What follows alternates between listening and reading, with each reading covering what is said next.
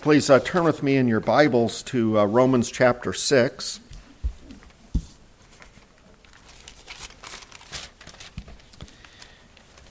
Our text this morning is verses 5 through 7, but I'd like to begin reading at verse 1 and be reading through verse 11.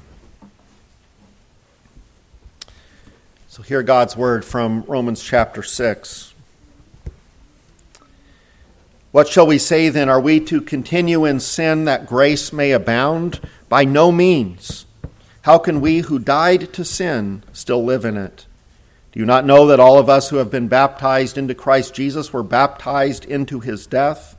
We were buried, therefore, with him by baptism into death, in order that just as Christ was raised from the dead by the glory of the Father, we too might walk in newness of life. For if we have been united with him in a death like his, we shall certainly be united with him in a resurrection like his. We know that our old self was crucified with him in order that the body of sin might be brought to nothing, so that we would no longer be enslaved to sin. For one who has died has been set free from sin. Now, if we have died with Christ, we believe that we will also live with him. You know that Christ, being raised from the dead, will never die again. Death no longer has dominion over him. For the death he died, he died to sin once for all. But the life he lives, he lives to God. So you also must consider yourselves dead to sin and alive to God in Christ Jesus. Again, the focus this morning will be on verses 5 through 7. For if we have been united with him in a death like his, we shall certainly be united with him in a resurrection like his. We know that our old self was crucified with him in order that the body of sin might be brought to nothing, so that we would no longer be enslaved to sin. For one who has died has been set free from sin. Here, the Apostle Paul says that you, as God's people, have been united with Christ, with the result that you have experienced a death and resurrection like his. Reading that we are experiencing a death and resurrection like his, focusing for a moment on those words, like his, leads us to ponder the nature of Jesus' death and resurrection over against the death and resurrection of others. In general, we notice that not many people have been resurrected from the dead, but of course, many have died and a casual observance indicates people die in different ways and for different purposes. Some die unnecessarily, like the drunk driver who swerves off the road and hits a tree. Others die for a cause, whether to save the life of a friend or relative or because they're standing up for their country or religion. Some die of disease. Others die at the hand of a murderer. Some die as martyrs. Others die in accidents. Some die as a direct consequence of sin. Some die in peace, ready to leave this world, while others die before their time, as we say it, while others die at a ripe old age. The Apostle Paul believed that Jesus' death and resurrection were uniquely meaningful. And uh, he refers in the verses we are considering this morning to believers being united to Christ in a death and resurrection like his, so that we experience death and resurrection, and not just in some general way, but in a way that bears a semblance, a likeness, a similitude to his.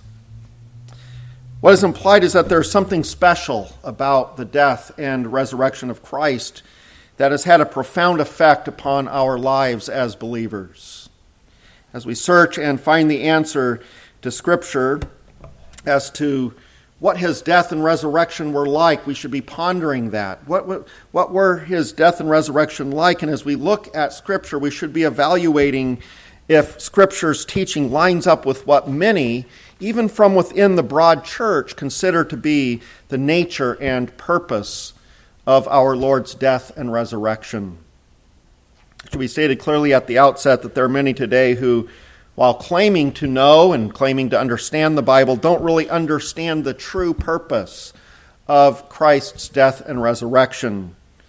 As for Jesus' death, many agree that his death has meaning, but for many it's only in a sentimental way. similar to how the deaths of martyrs are memorialized. There are those who look up to the death of Christ as an example of someone who was not willing to back down from what he believed and was, in fact, willing to die sacrificially out of love for others. Jesus' death is thus considered by many to be an example of someone selflessly dying for the good of mankind. This view of his death naturally corresponds to a particular view of his resurrection. If his death was meant to be an example to us of someone with strong convictions, then his resurrection is all about God's approval of Jesus' example and a vindication of Christ over against his enemies. Or if Jesus was only a man who died at the hands of cruel enemies, as these enemies tried to silence him and his message, then his resurrection is essentially the Bible's way of saying that his message will not be silenced. And along these lines, many explain his resurrection in a figurative and a spiritual sense rather than physical. Uh, they argue that what the Bible means by resurrection is that Jesus' loving attitude and his perspective on life did not die with him, but is still carried on in the world through his disciples. As a result, his example of love lives on. These are the views that I've just described. These are the views of what we would call the liberal element of the church today. Those who don't grasp the real purpose of Christ's death and resurrection, which is they were all about saving sinners, about saving sinners from the curse of God's law. And to do this, Jesus died a real death under the penalty of our sins and rose bodily from the grave because death no longer had any hold on him. He could be raised from the dead because he had satisfied the justice of God, because he had paid the penalty of our sin. See, one of the most obvious problems with the liberal view of Christ as a good man who died and is still dead is that we are left with a man who did things that others have done as well. Liberals present Jesus as a good man, but certainly not a unique man. For others have died as martyrs, others have died for the good of mankind. For example, in our day, there are those who believe that for the future of mankind, we need to colonize Mars. And it's pretty much understood that the first people that go to Mars will not come back to Earth, that their role will be simply to push the cause forward. And though the initial crew may make it to Mars, the odds are they may not. And if they do, at the very least, they will have traded their relatively comfortable lives on Earth for lives of discomfort. And what I've heard is that a surprising number of people, approximately 500 people, have volunteered to be the first crew to Mars. And what we are highlighting for our purposes now is that there are people willing to sacrifice their lives for the good of mankind. We might even think of as well the many American soldiers who have given their lives in war, who in a selfless way sacrificed themselves for the good of their fellow citizens. And so we need to ask is Christ just one of any number of selfless people who have given their lives to benefit others? Well, the truth about Christ's death, which will be fleshed out in a moment, is that there is no death like his. For those united to Christ by faith, his death has uniquely accomplished for us salvation from sin. And then there's Christ's resurrection. You and I, as believers, have also been united to Christ in a resurrection like his. There are not many other resurrections that have occurred, but there are some. There's what, hap- there's, uh, what happened to Enoch, what we would call a form of resurrection. For in one moment he was taken from earth to heaven in both body and soul. There's Elijah's raising of the widow of Zarephath's son from the dead. Elisha was used of God to raise the Shunammite's son from the dead. There was the incident when the body of a dead man was thrown into Elisha's grave, and when that body touched Elisha's bones, that man came back to life. In the New Testament, we have the resurrections of Jairus' daughter, of the young man at Nain, of Lazarus, of those buried in Jerusalem who came to life at the moment of Jesus' death on the cross. Of course, the resurrection of Jesus, as well as of Tabitha and Eutychus. A fairly short list. But what we need to think about is the unique nature of Jesus' resurrection. That explains how we can be united with Christ and as a result experience a resurrection like his. And so, in sum, we need to think about the nature and purpose of Jesus' death and resurrection, for Paul talks about both of them and says that we as believers have been united with Christ in a death and resurrection like his. And so, Paul is telling us that there is something different about Jesus' death and resurrection, something that sets them apart from the norm. And it's this difference that accounts for how they uniquely impact our lives. So I want to have us consider this text under the theme a unique death and resurrection.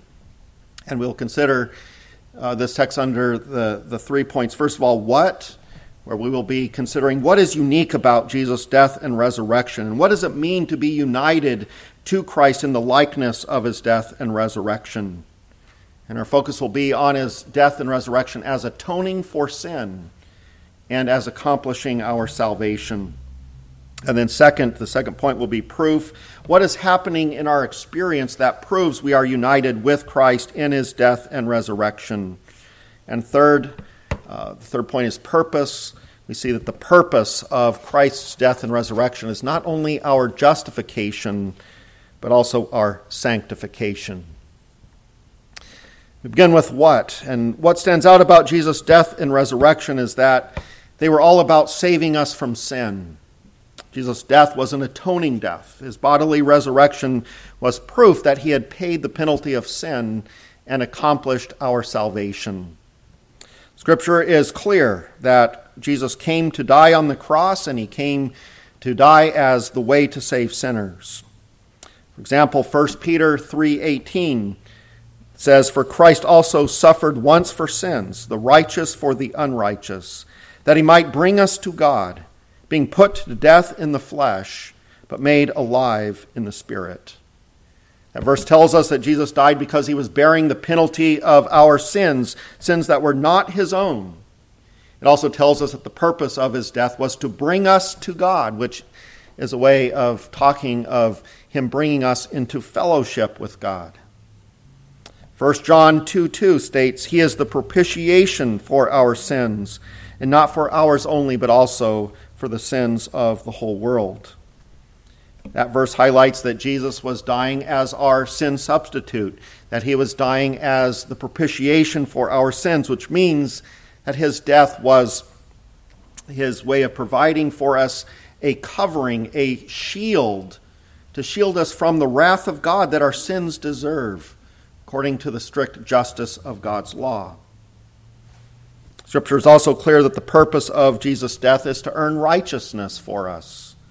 2 Corinthians 5:21 says for our sake he made him to be sin who knew no sin so that in him we might become the righteousness of God. So we were once unrighteous, deserving condemnation, eternal condemnation for our sins. But you and I put our faith in the Lord Jesus Christ, and at that moment we're justified by his blood and saved by him from the wrath of God. And yet, Jesus' death means nothing apart from his resurrection. Christ's resurrection assures us that Jesus' death has, in fact, paid the penalty of our sin and that Jesus has earned eternal life for us. In John 11, verse 25, the context of the verse there is that Lazarus has died, and Jesus is explaining to Martha his power over death. And Jesus proclaims, I am the resurrection and the life. Whoever believes in me, though he die, yet shall he live. In 1 Corinthians 15, known as the resurrection chapter, we are told in verses 21 and 22 For as by a man came death, by a man has also come the resurrection of the dead.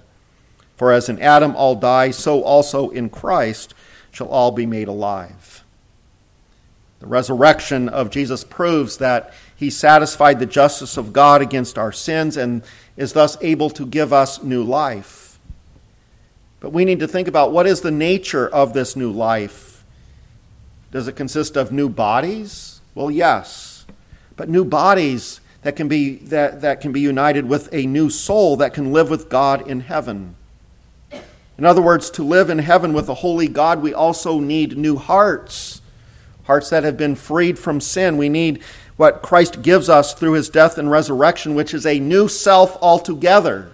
A new body, yes, but also a new heart, which includes a new mind, new desires, and a new will. We need, to put it this way, we need a total resurrection makeover. In 1 Corinthians 15, verses 56 through 57 says, says the, there, the sting of death is sin, and the power of sin is the law. But thanks be to God who gives us the victory through our Lord Jesus Christ.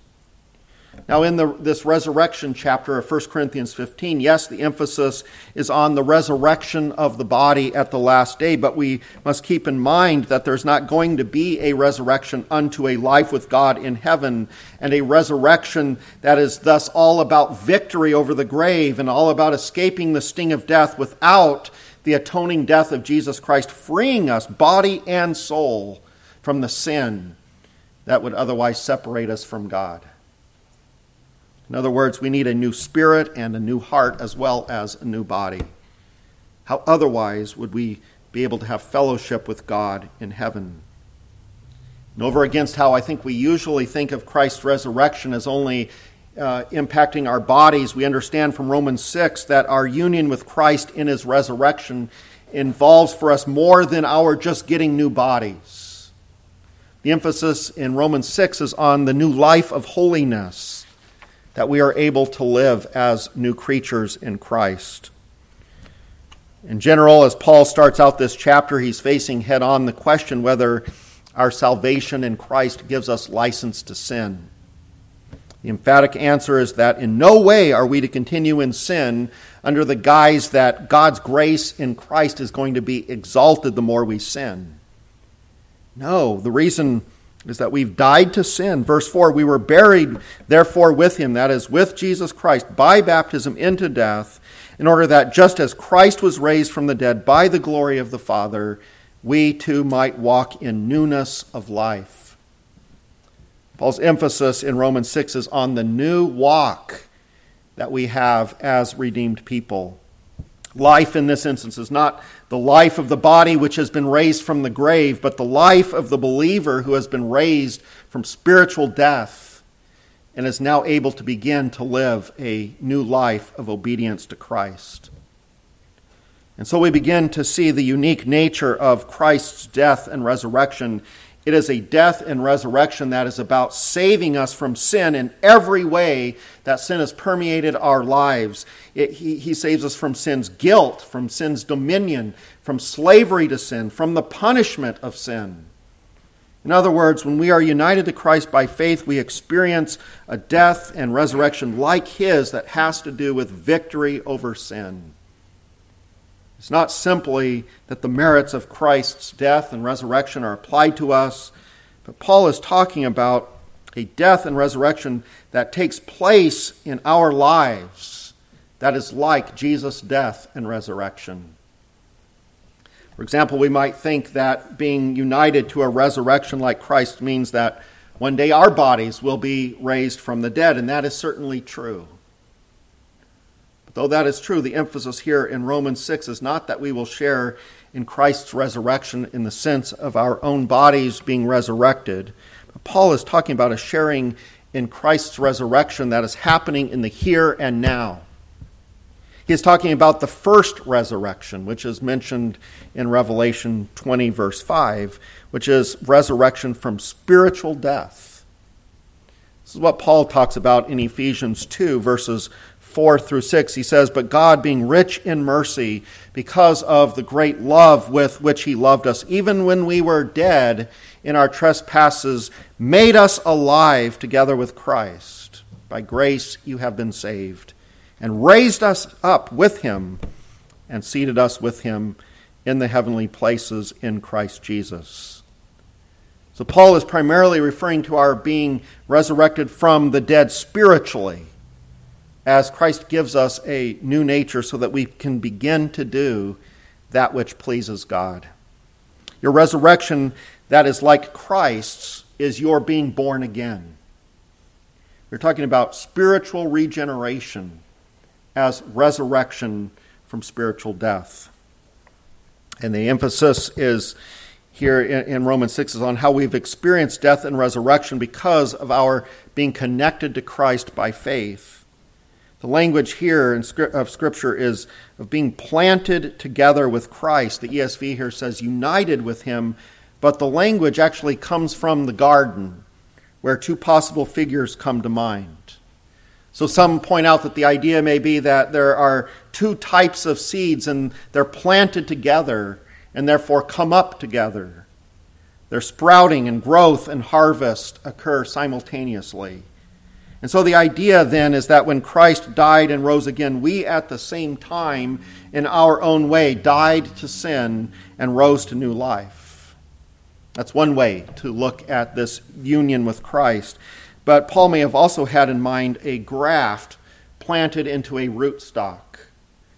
It's a figure similar to the figure that Christ used in John 15 of a branch connected to a vine. The idea is that we were planted together into Christ so that in his death and resurrection, as our Savior from sin, a profound change took place with us and in us with respect to sin. The likeness then between Christ's death and resurrection and ours has to do with sin. Just as his death and resurrection were all about dying under sin and rising to victory over sin, our death and resurrection has to do with our dying to sin and rising to a new life.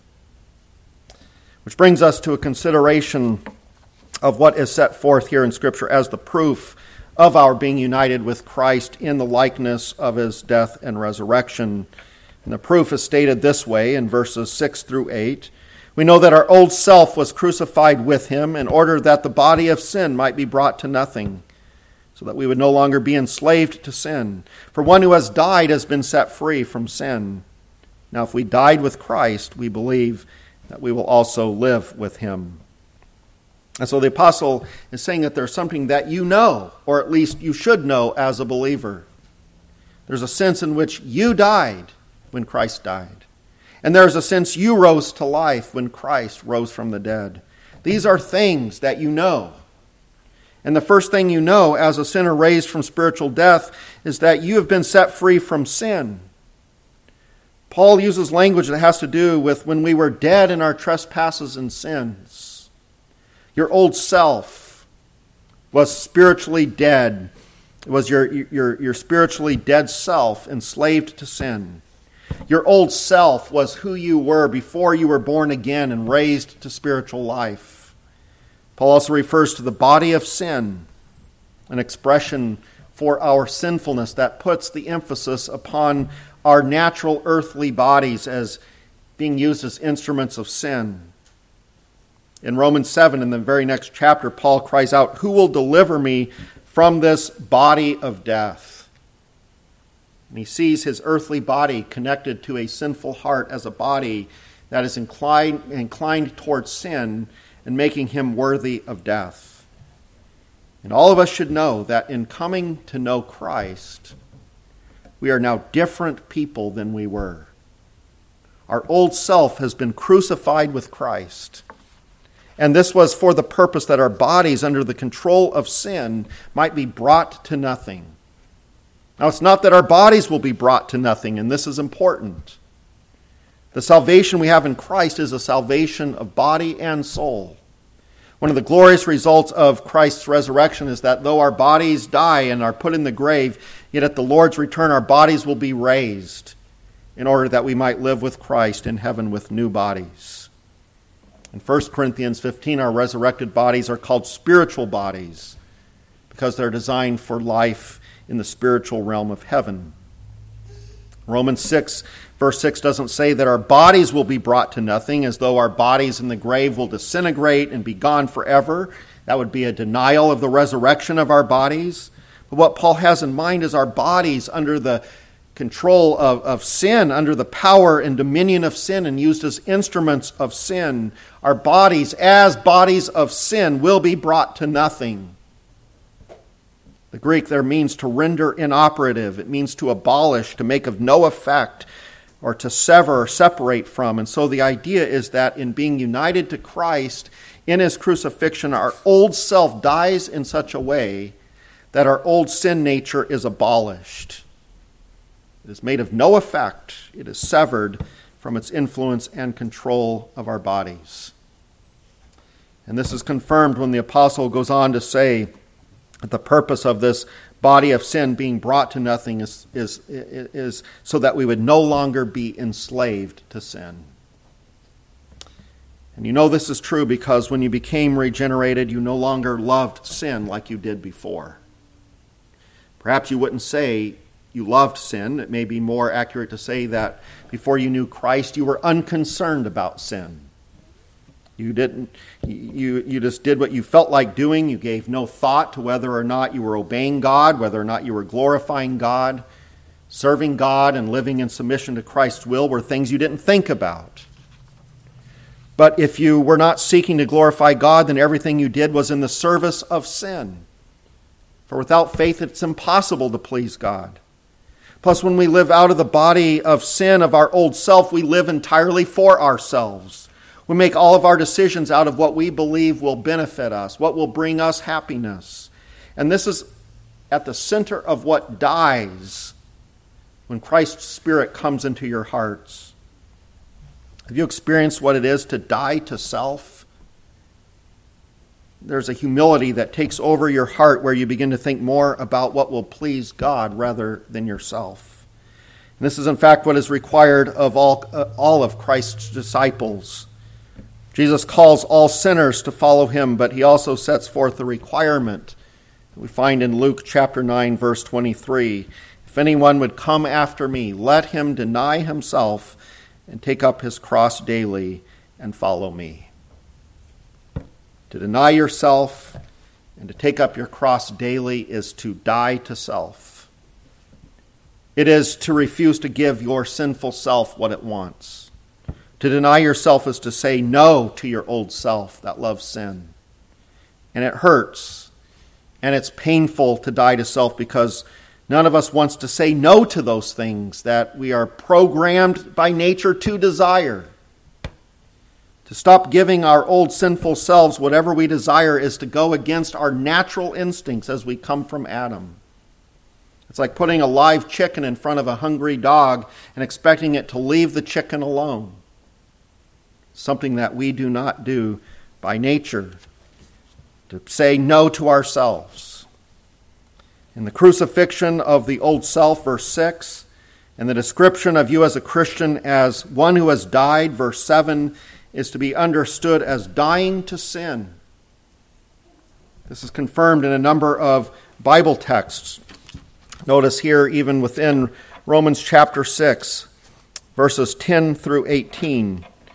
It says here, For the death that he died, he died to sin once for all, but the life he lives, he lives to God. So you also must consider yourselves dead to sin and alive to God in Christ Jesus. Let not sin therefore reign in your mortal body to make you obey its passions.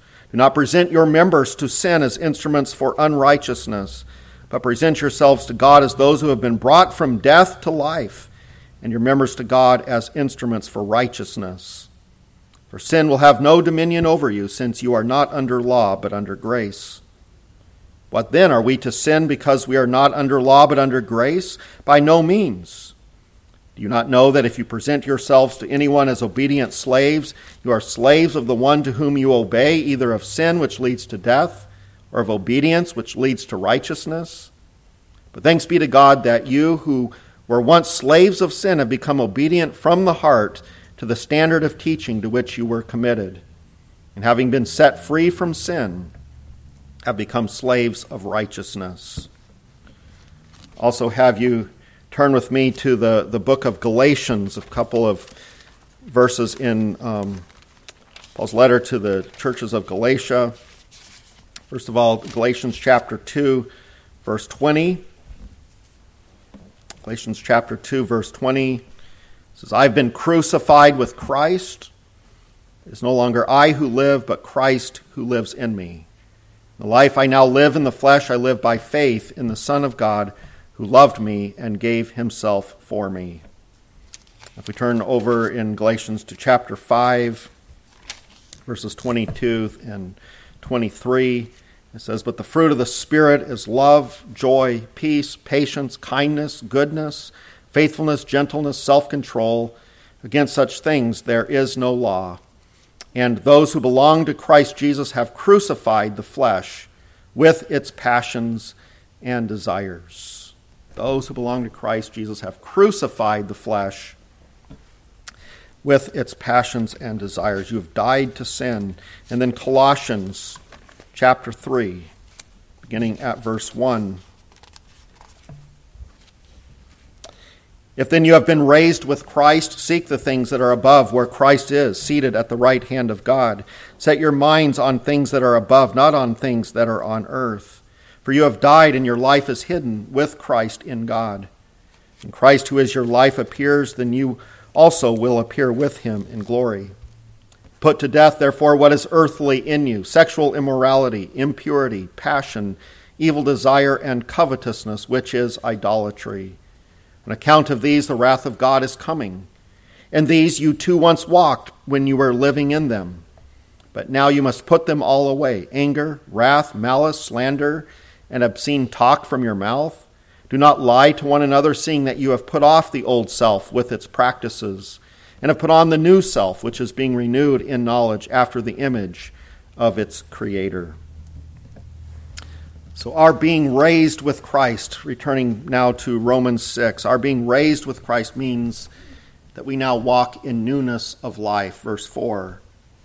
Because our old self was crucified with him and we have died, we are set free from sin and set free from death to begin to live lives of righteousness. When a dead sinner experiences the resurrection of Christ, he begins to live a new life this is a life of self denial. It is a life of serving Christ and others. It is a life of obedience. And in our last and final point, which we are calling purpose, we come to an additional truth of our text that needs to be understood. And the truth I am now highlighting is that the purpose of our Lord's death and resurrection in relation to us is our perfection. What I mean is that Christ gives us a complete salvation that involves both justification and sanctification. It's common for us as believers to think of our salvation too narrowly. And uh, partly it is understandable that the emphasis would be on our justification, as that is the doctrine that was at the very heart of the doctrinal battles of the Protestant Reformation. And so naturally, the church has thought a lot about justification and we have explained it and we have highlighted it, especially over against the many doctrinal errors that have arisen against it, against a, a, proper understanding of it.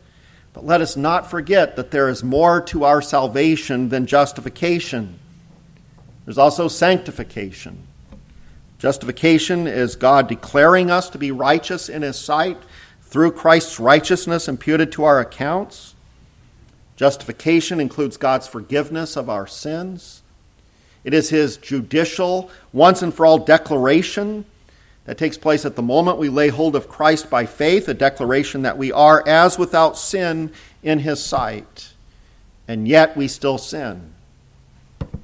It's because remnants of our old self, that body of sin, have not yet been brought to nothing. But one day we will be sanctified. We will have a completely new life where in our thoughts and in our words and in our deeds, we are alive to God in Christ Jesus. Jesus has justified us. Praise God, He will also sanctify us. And this truth is brought to our attention really in an unexpected and in a somewhat indirect way there in verse 7, where it says, For one who has died has been set free from sin. The verse literally says in the Greek, For one who has died has been justified from sin. One who has died has been justified from sin. So we have a chapter that here, chapter 6, it's all about sanctification, all about our growing in holiness and in obedience, about the fact that Christ has delivered us from a life of sin and Paul's concern in, in chapter 6 is that we not use our justification as an excuse to ignore the call to live holy lives.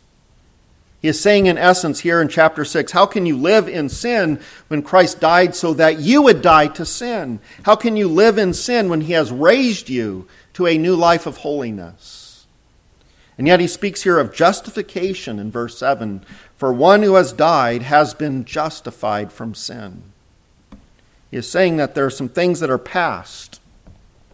Christ has accomplished things that are absolutely true in the present that concern our salvation he has died and he has risen, and as a result, we belong to Christ and we are forgiven of our sins. In principle, we have died to sin, and as justified sinners, we are no longer under the guilt and dominion or condemnation of sin. And yet, Paul says in a future tense, we shall certainly be united with him in a resurrection like his. Our old self was in principle crucified with him, past tense the time of his death and our justification. But this is for the purpose that, our, that, that the body of sin might be brought to nothing, later result, so that we would no longer be enslaved to sin, final result. Our hope is that one day we will be completely dead to sin and alive to God in Christ Jesus, which really means our current justification is a sign of the sanctification to come. They occur together. Let's not forget that. They occur together. For those who have died to sin, those who are completely sanctified, are those who have been justified from sin. On this Resurrection Sunday, you and I are being reminded that salvation is more than justification. As great and as fantastic as justification is, it's more than that. It is about Christ's death and our dying to sin, and about his resurrection and our being able to now live new lives of holiness. Amen. Let us pray. Our great God and Father, we do thank you for the Lord Jesus Christ, for his death, his atoning death, uh, saving death, as well as his resurrection having satisfied your justice, having atoned for our sins. Lord, we thank you for how in Christ we are united with him in a death and resurrection like his, in, in a death to sin, in, in, in, in a way that involves our justification, but also our sanctification, a dying to our old self, and a resurrection that involves us being raised to a new life, a new life of service, a, a new life of, of obedience, a new life of love for Christ and seeking to obey Him. Father, we look forward to that day when we will be raised body and soul, when we will be with you in that perfect and complete state of salvation, completely in every way set, set free from sin, where we will be dead to sin and a life to God, life to you in Christ Jesus. Father, we thank you that Christ has made this not only a possibility, but a reality. And we pray these things in Jesus' name. Amen.